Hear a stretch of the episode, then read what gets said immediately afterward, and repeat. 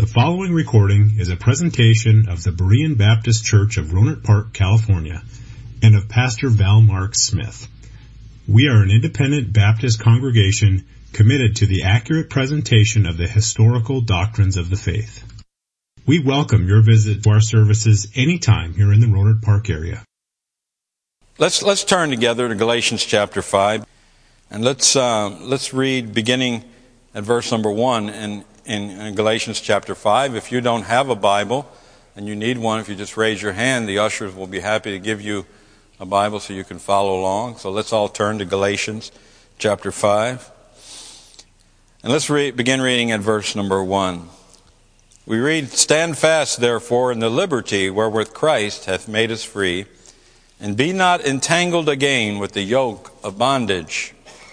Uh, Behold, I, Paul, say unto you, that if ye be circumcised, Christ shall profit you nothing. And as I mentioned last Sunday evening, when we got to this point, circumcision here simply is a, is a representation of the law, of the, the, the Jewish ceremonial law. So that's why he's talking about this here. It's, he's applying the law as opposed to liberty. Uh, verse 3 For I testify again to every man that is circumcised that he is a debtor to do the whole law. Christ has become of no effect unto you.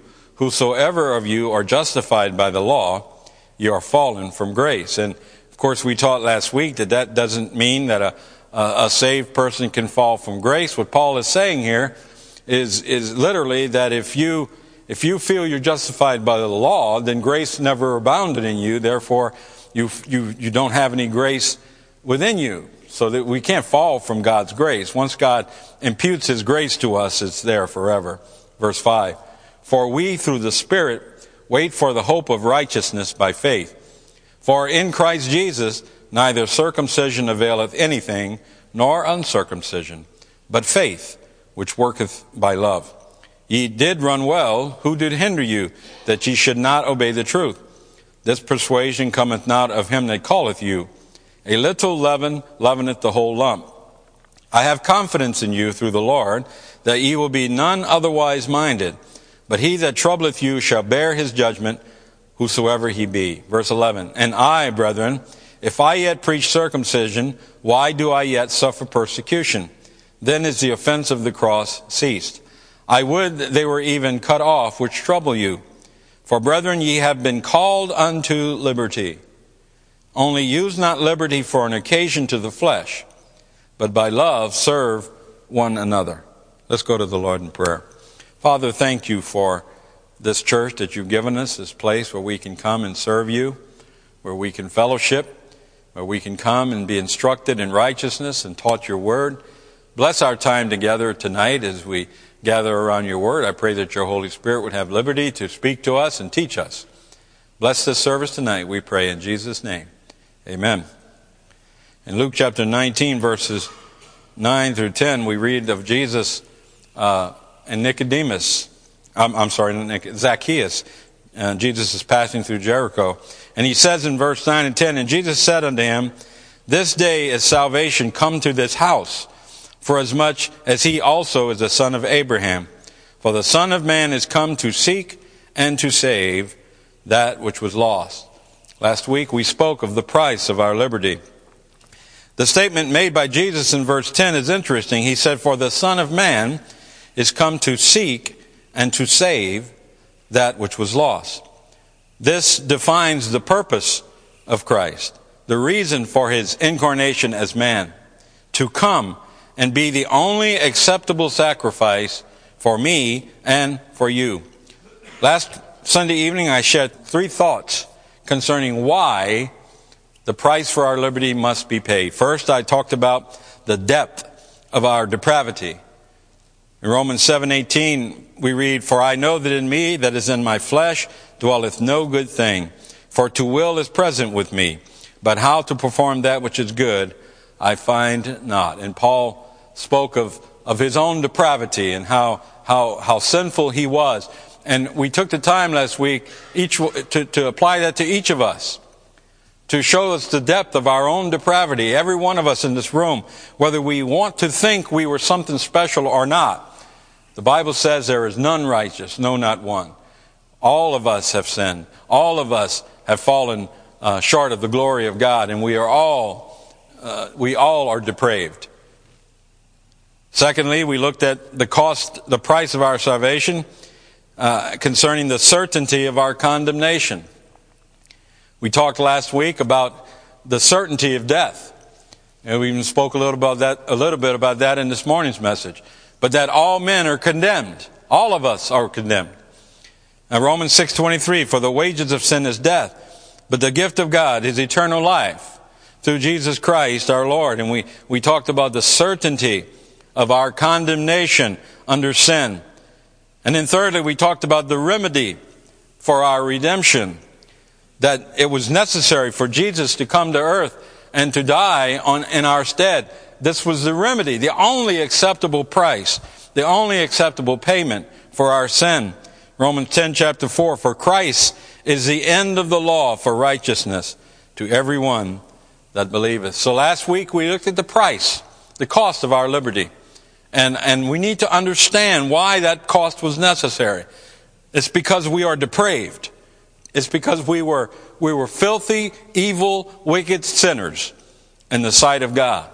We were nothing better. We were nothing less than that. It's because of the certainty of the condemnation that we faced. Every one of us, without exception, were condemned to hell for all eternity. And that is where we deserve to be. But Christ, in his great love for the Father and in his great love for us, came and offered himself a ransom for our wretched soul. Now, tonight, I would like to continue these thoughts along the line of our liberty by considering the purpose of our liberty. Everything that God does is for a purpose. God does nothing without a purpose, without a plan, without a will. In Romans 8:28 we read, "And we know that all things work together for good to them that love God, to them who are the called according to his purpose." Now, we may not be able to understand everything that God does. Certainly, I don't know about you, but I certainly don't understand everything about God. I don't understand everything that God does. There there certainly are some things God does that in my finite human mind I wouldn't consider doing. I don't understand everything that God does. Or I don't, and I also don't understand why God allows all the things that He allows to happen. Uh, I mean, if I were in charge, if, if I were God, uh, there wouldn't be any atheists left. I'd take them all out the way. There'd be a lot of little greasy spots all over town. People would say, What was that? Well, that was an atheist. Oh, praise the Lord, I'm not an atheist. I wouldn't, I, I just, I, you know, I'm different, I guess. But I don't allow everything, I don't understand everything God allows to happen. But it's not for me necessary to understand. Amen? It's not for me to know. God, everything I need to know, everything I need to understand is found in here. God has given me His Word so that I could know Him and so I could understand everything that He wants me to understand. Some things we won't understand until we stand in His presence. We simply must trust in His sovereignty. And we must believe the testimony He gives us in His Word in Romans chapter 8 and verse 28 that all things work together for the fulfillment of God's will and purpose. After all, Scripture tells us in Isaiah chapter 40, verses 13 and 14, Who hath directed the Spirit of the Lord, or being his counselor, hath taught him? With whom took he counsel?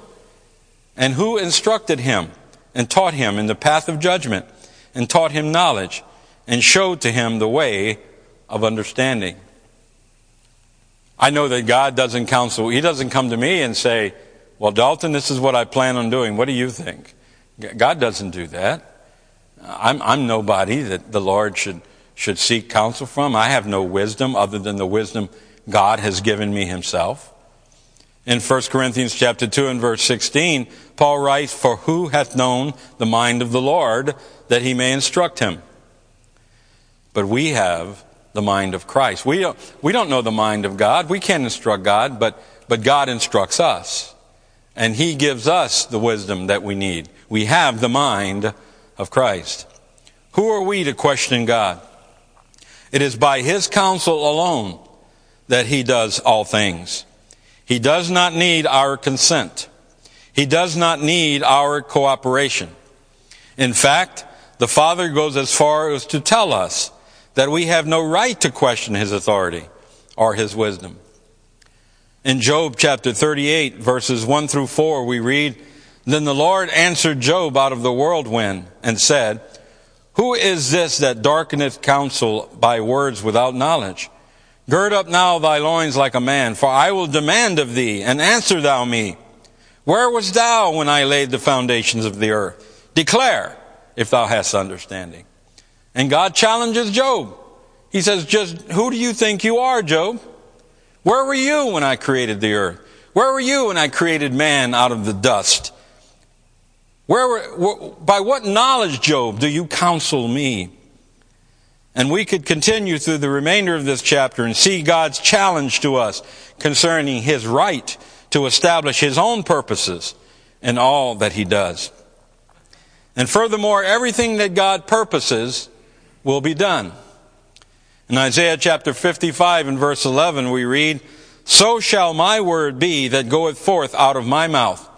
It shall not return unto me void, but it shall accomplish that which I please, and it shall prosper in the thing whereto I sent it. But again, I, am not telling you anything you don't already know. Right?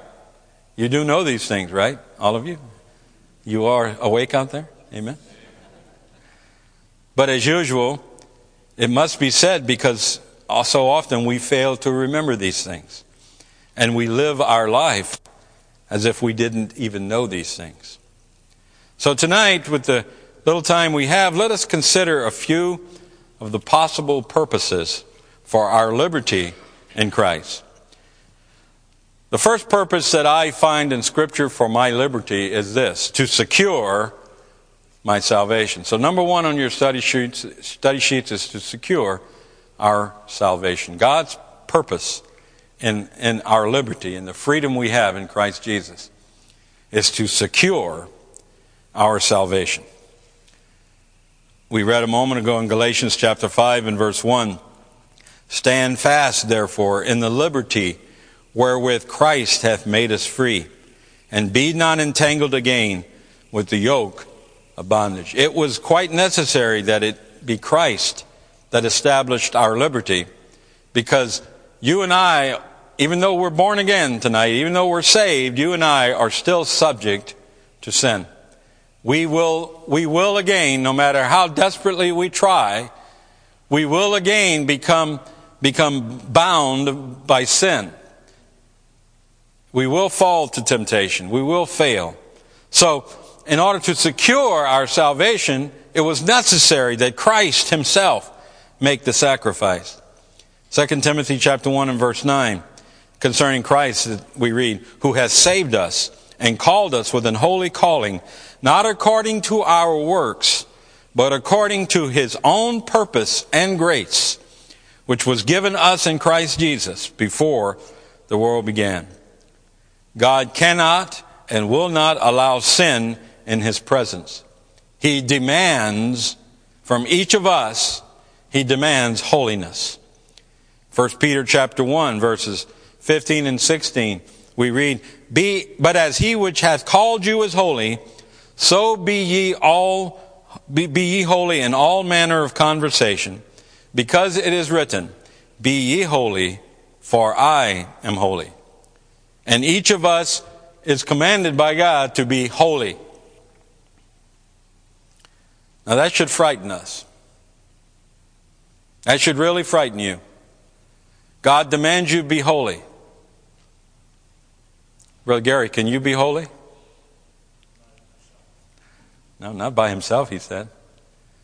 Can anyone in this room stand up and proclaim, I am holy? None of us can. We can't be holy. It's not possible for man to be holy. It was necessary for God to come and make the only acceptable sacrifice on our behalf. We studied that last Sunday evening, if you remember. There is no other way. There is no other hope for us tonight. Of course, again, we all know this.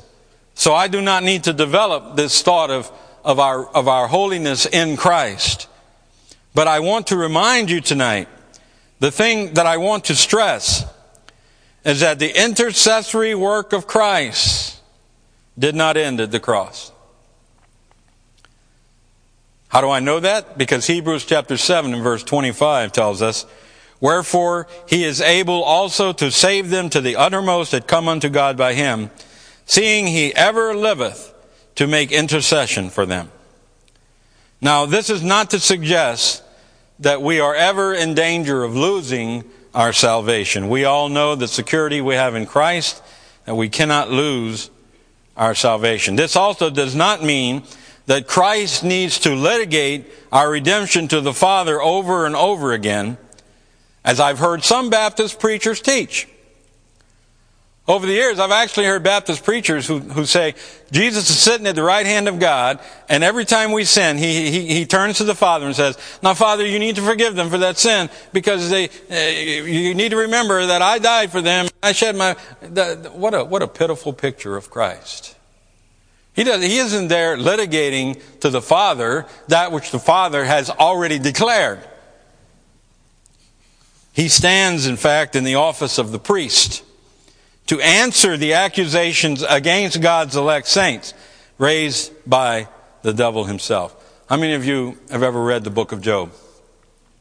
Well, at the beginning of the book of Job, we see Satan come into the Father to do what? To accuse the who? The children of God, to accuse the saints. And Christ stands in answer to those accusations. He stands in testimony of his shed blood for our remission of sins as proof that our sins were paid and were nailed to his cross. This is the liberty Paul wrote of in Galatians chapter 5 and verse 1 when he writes, Stand fast therefore in the liberty wherewith Christ has made us free. Our liberty is a result of our security in Christ. And this is seen in two ways in Scripture. First, it is seen, letter A, because we are sanctified. I'd like for you to take your Bibles with me and turn to Hebrews chapter 10. Hebrews chapter 10.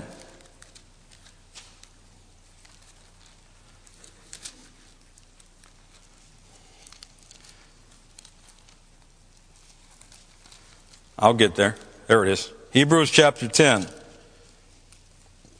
And let's begin reading at verse number 9.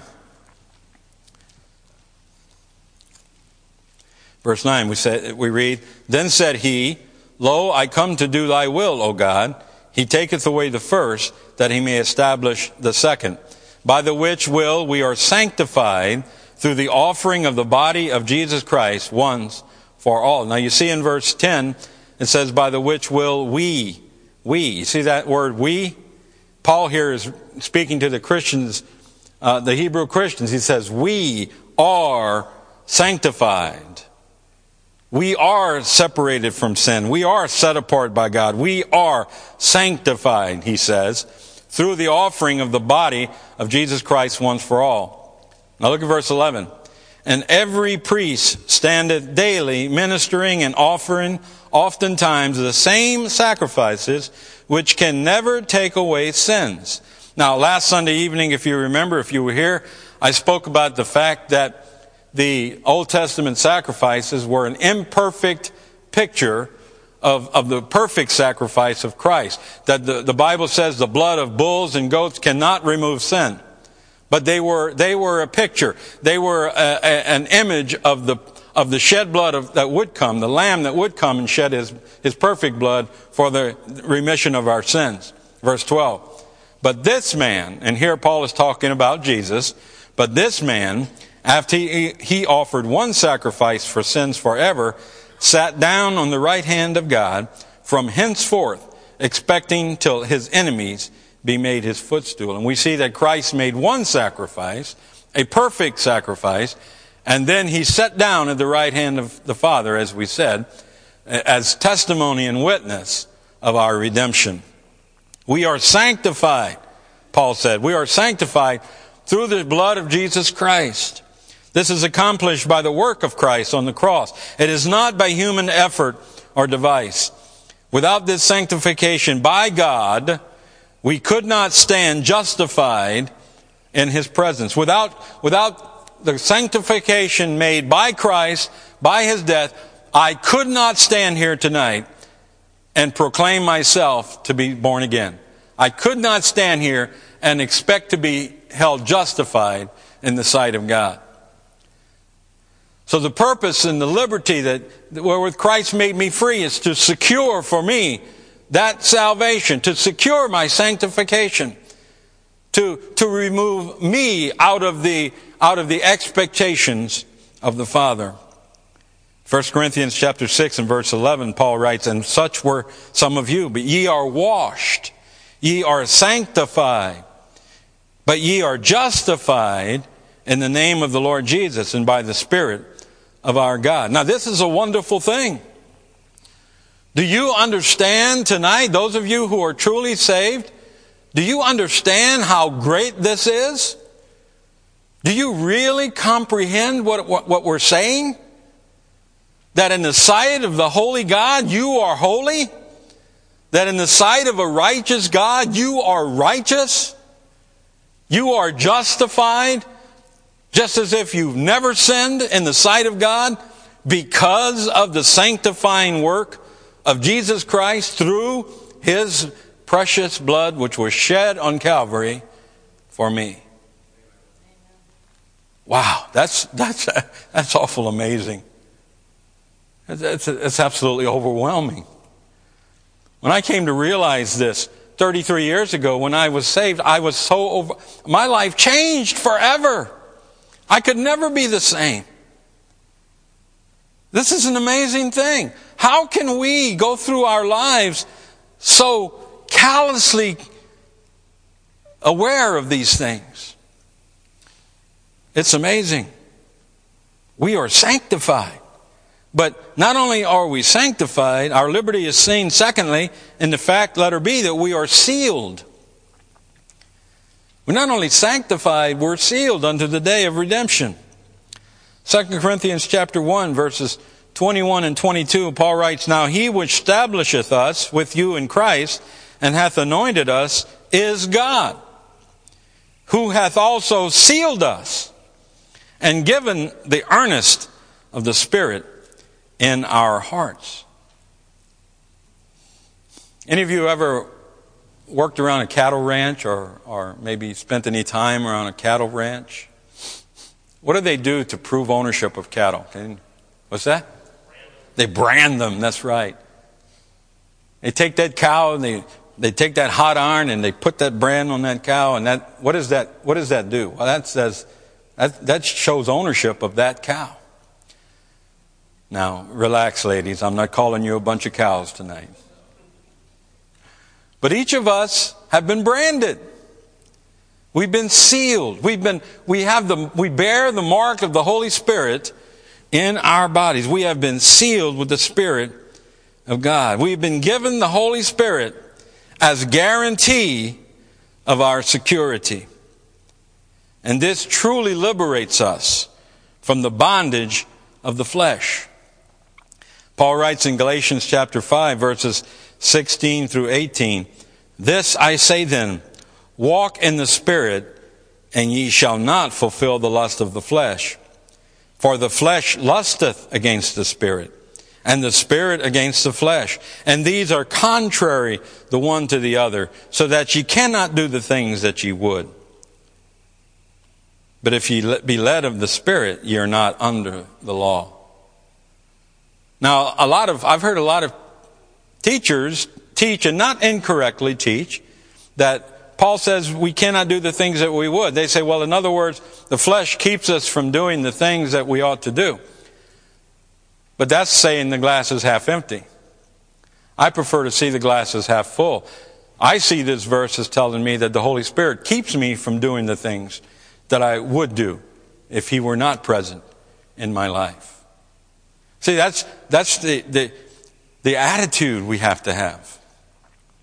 We need to understand that we have been sealed. We have been given the Holy Spirit so that we can live in the liberty wherewith Christ has made us free. That we now can overcome temptation. You know, before I was saved, I'd try and try and try and try to do the right things. And, and sometimes I could do the right things for a little while, but I always seemed to fall back into that habit of doing the wrong things. But you know, since Christ saved me and I have this full awareness and constant awareness of the liberty that I have in Christ, that, that I don't have to obey the flesh, that I don't have to give in to temptation to sin.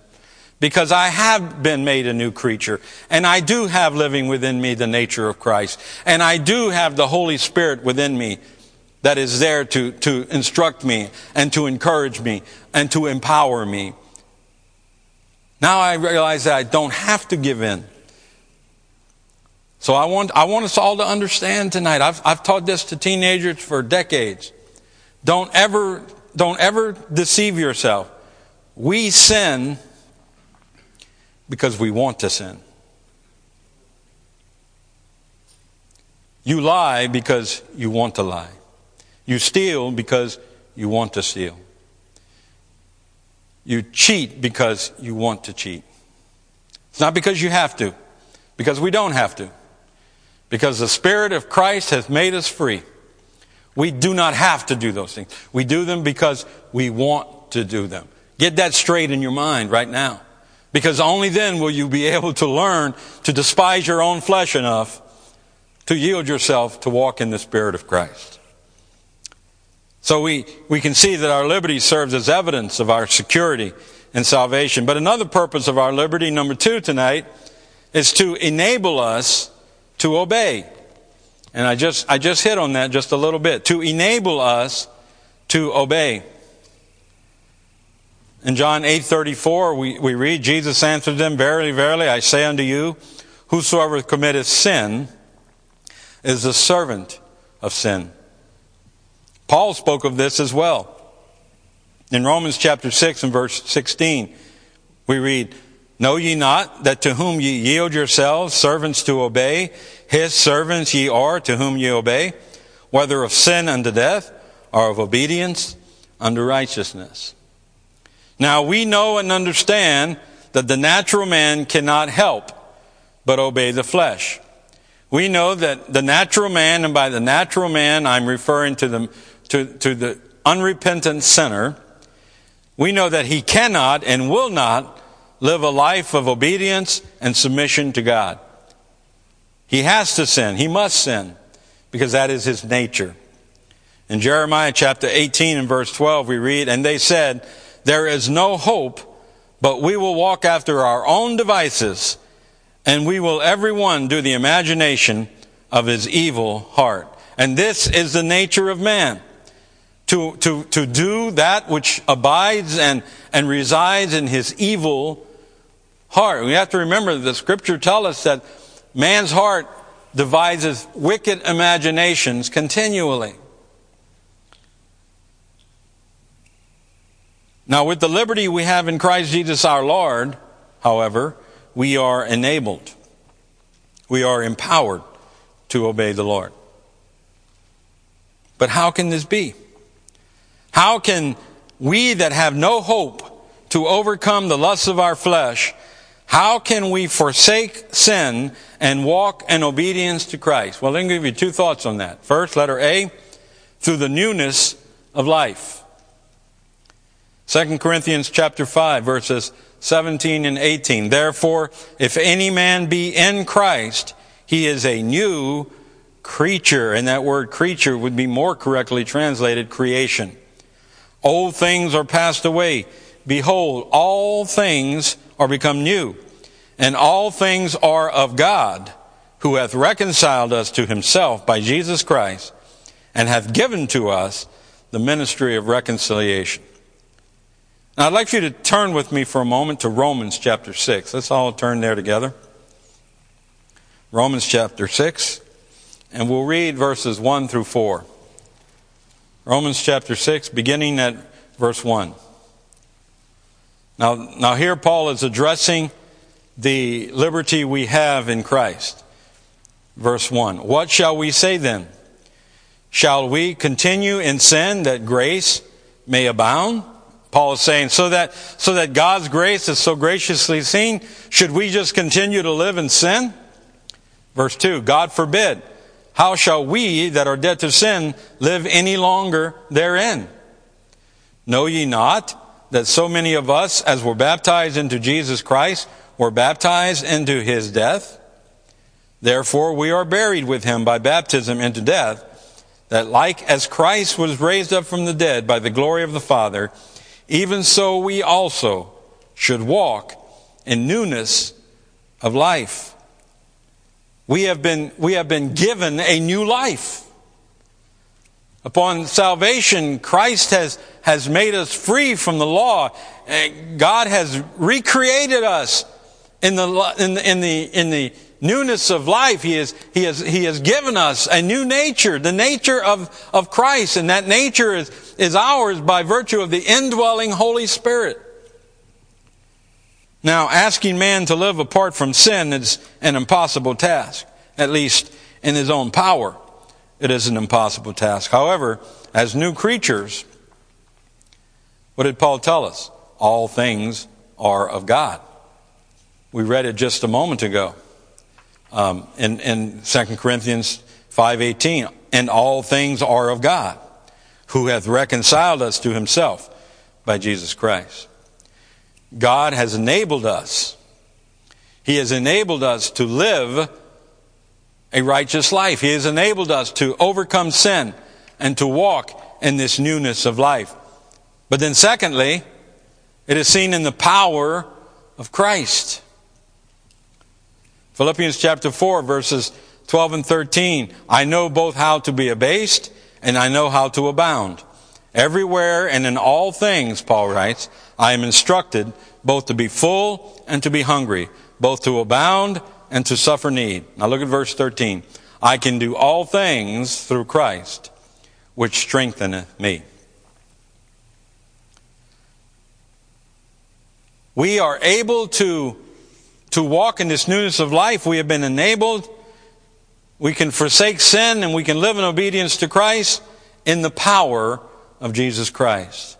Now, of course, Paul here in these verses is speaking of contentment, but it also serves to prove that our, uh, that our strength to obey, our strength to overcome, lies in the person of Jesus Christ, from whom all power flows. In Matthew chapter 28 verse 18, we read, And Jesus came and spake unto them, saying, All power is given unto me in heaven and in earth. Paul said, I can do all things through Christ which strengtheneth me. And what he means by that is I can do all the things that God wants me to do.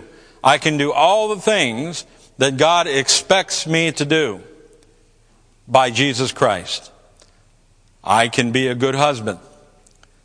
I keep telling my wife that. I can be a good husband, honey. Just hang in there. I can be a good husband. I can be a good father. I, I can be the kind of husband and father God wants me to be. I I can be the kind of church member Christ wants me to be. I can be the kind of employee Christ wants me to be. I can be the kind of friend Christ wants me to be. And I can be the kind of child of God that Christ wants me to be. Now, I can't do those things in my own power. I can't do those things in my flesh. But I can do all these things through Christ. I can do all of these things in the power of Jesus Christ. And since Christ hath made us free, since he has given us our liberty, we know that we have been given liberty and been given the ability to obey God in all things. The only question is this Do you choose to obey? That's the only question left to answer. It isn't that we can't anymore, it's do we choose to do so? So our liberty serves to secure our salvation. Secondly, it serves to enable us to obey. And then thirdly, tonight, to bring glory to God. The purpose of our liberty is to give, to bring glory to God. Why are you here tonight? Why am I here tonight? We're here for one reason, to, to glorify God. That's it. Our lives are designed to glorify the Father. That's what we're to do. We're here to worship Him. We're here to praise Him. We're here to serve Him. We're here to instruct our children and, our, and others. We're here to, to instruct them of Christ. We're here to glorify God. We're not here to build big houses and fancy houses. My wife likes to go to these websites. What's it called? Uh, Zillow, I think. Is that the name of that website where you can go look at all the houses? Zillow. She likes to go there and she calls me and says, Oh, look at this. Look at this house. And I tell her, how, can you enjoy sitting there looking at things you're never going to possess? I mean, it's, it's incredible. We're not, we're not here to amass houses and property and we're not here to drive the most expensive car on planet Earth, which will get, won't get you to the airport any faster than my Explorer will get me there. We're not here to amass treasure and fame and power and popularity. That's not our purpose in life. Our purpose in life is to glorify the Father. 1 Corinthians chapter 6, verses 19 and 20. What? Know ye not that your body is the temple of the Holy Ghost which is in you, which ye have of God, and ye are not your own? For you are bought with a price, therefore glorify God in your body and in your spirit, which are God's. The ability to bring glory to God is predicated by our liberty. It is, it's simple to understand that we cannot glorify God if we are in sin. And it follows that we cannot overcome sin unless we are redeemed. And we cannot be redeemed unless we are regenerated by the Father. And we will not be regenerated by the Father unless we are one of His elect saints. And all of this leads us to the conclusion that it is impossible to glorify God without His grace. Now, allow me in closing, and don't be deceived, closing this morning took me 15 minutes to close, so we're not, we're not necessarily going yet. Allow me in closing to share this outline for the believer to live a life that glorifies God. Just a few simple thoughts. Number one, letter A, live by faith. Live by faith. Romans chapter 4, verses 20 and 21.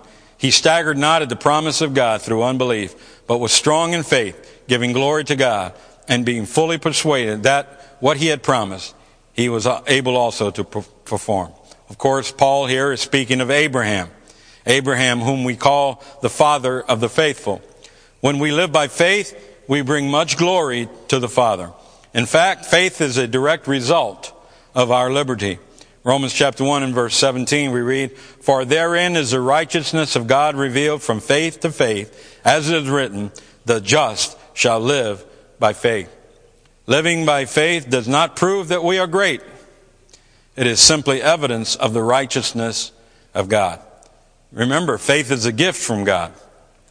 Romans 12:3 uh, tells us, "For I say, through the grace given unto me, to every man that is among you, not to think of himself more highly than he ought to think, but to think soberly, according as God has dealt to every man the measure of faith." And the ability to have faith comes from God. So we glorify God when we live by faith and not by sight. Secondly, if we want to live a life that glorifies God, let letter B, keep God first. Keep God first in your life. Let nothing come before God. Philippians chapter 1 verses 20 and 21, Paul writes, according to my earnest expectation and my hope, that in nothing I shall be ashamed, but with all boldness, as always, so now also Christ shall be magnified in my body, whether it be by life or by death. For me to live is Christ, and to die is gain. God should be at the center of all that we do. God should be in the center of our marriage. God should be in the very center of our home. He should be in the center of our decision making. Every decision we make should consider God first and everything else secondly. God is at the center of our priorities. Before we decide how to spend one dime of our money, we should consider God. Before we decide on how we're going to spend one moment of our, of our time, we should, we should start with God. God should be at the center of everything we do. And by the way, we should teach that to our children also. Our children should know and understand that God is first in everything in our lives. Every decision we make should begin with Christ and move outward from there. Thirdly, if we choose, if we would like to live a life that glorifies God, number three, letter C, bear much fruit. bear much fruit. John 15, 8. Herein is my Father glorified, that ye bear much fruit. So shall ye be my disciples. But not only is God glorified when we bear much fruit, He also has ordained us to do so. He has purpose that we would. In Ephesians chapter 2 and verse 10, we read, For we are His workmanship, created in Christ Jesus unto good works, which God hath before ordained that we should walk in them. Fruit in the scripture refers to our works, to the things we do. Now, now works don't, don't give us salvation. But James said, Show me your faith without works, and I'll show you my faith by my works. Faith produces works in the life of a believer. If we truly have faith in God, we will, we will have works in Christ's name. We will do the things we should do in the name of Christ because faith produces works. Whether good or bad, works in the Bible, uh, fruit is considered works. So we are to be rich in good works and we are to bear much fruit. And then, lastly, and this will be our final point tonight, letter D, be a faithful servant. Be a faithful servant. If you want to live a life that glorifies God, be faithful to Him. 1 Peter chapter 4 verses 10 and 11 as every man hath received the gift even so minister the same one to another as good stewards of the manifold grace of God if any man speak, let him speak as the oracles of God. If any man minister, let him do it as of the ability which God giveth, that God in all things may be glorified through Jesus Christ, to whom be praise and dominion forever and ever. Amen. We are to be faithful. God is glorified when his people are faithful in their devotion and in their service to him. Subsequently, a reproach is brought upon the name of the Lord when we fail to remain faithful to Him. Now, folks, so much more could be said tonight, and, and, and there's so many things I've left off just to make these main thoughts, to develop these main thoughts. I pray that you will go away from this and that you will dig into God's Word and, and, and, and, and find all of the richness that's in His Word concerning the liberty that we have in Jesus and, and why that liberty was given to us by Him, the purpose in that liberty. But it's, such, it's up to each of us to continue this study. So let us close and leave here tonight with a renewed dedication to live our lives according to God's purpose for us. 33 years ago, I was working and a, a, man, I hired a man he, to work for me. I was, I was a contractor. And I hired my, my high school friend, Mike Alpha. And when I, when I, when I last seen Mike in high school, he had, he had long hair and he and I were, were buds. We were pals. And we didn't do the nicest of things. And we didn't do the best of things. But when, when Mike came to, to work for me, he came walking across the parking lot and I looked at him he was clean shaven and well dressed, and he was he had a spring in his walk. And and I, I asked him, I said, Mike, what happened to you? And he said, Jesus found me. And I said, okay, all right, Jesus found him. And Mike began to witness to me. And after a while, I realized I desired in my life the things that he had in his life. And, and, and some months later, after Mike witnessing to me time and time again, the Lord opened my eyes and opened my heart, and I was born again.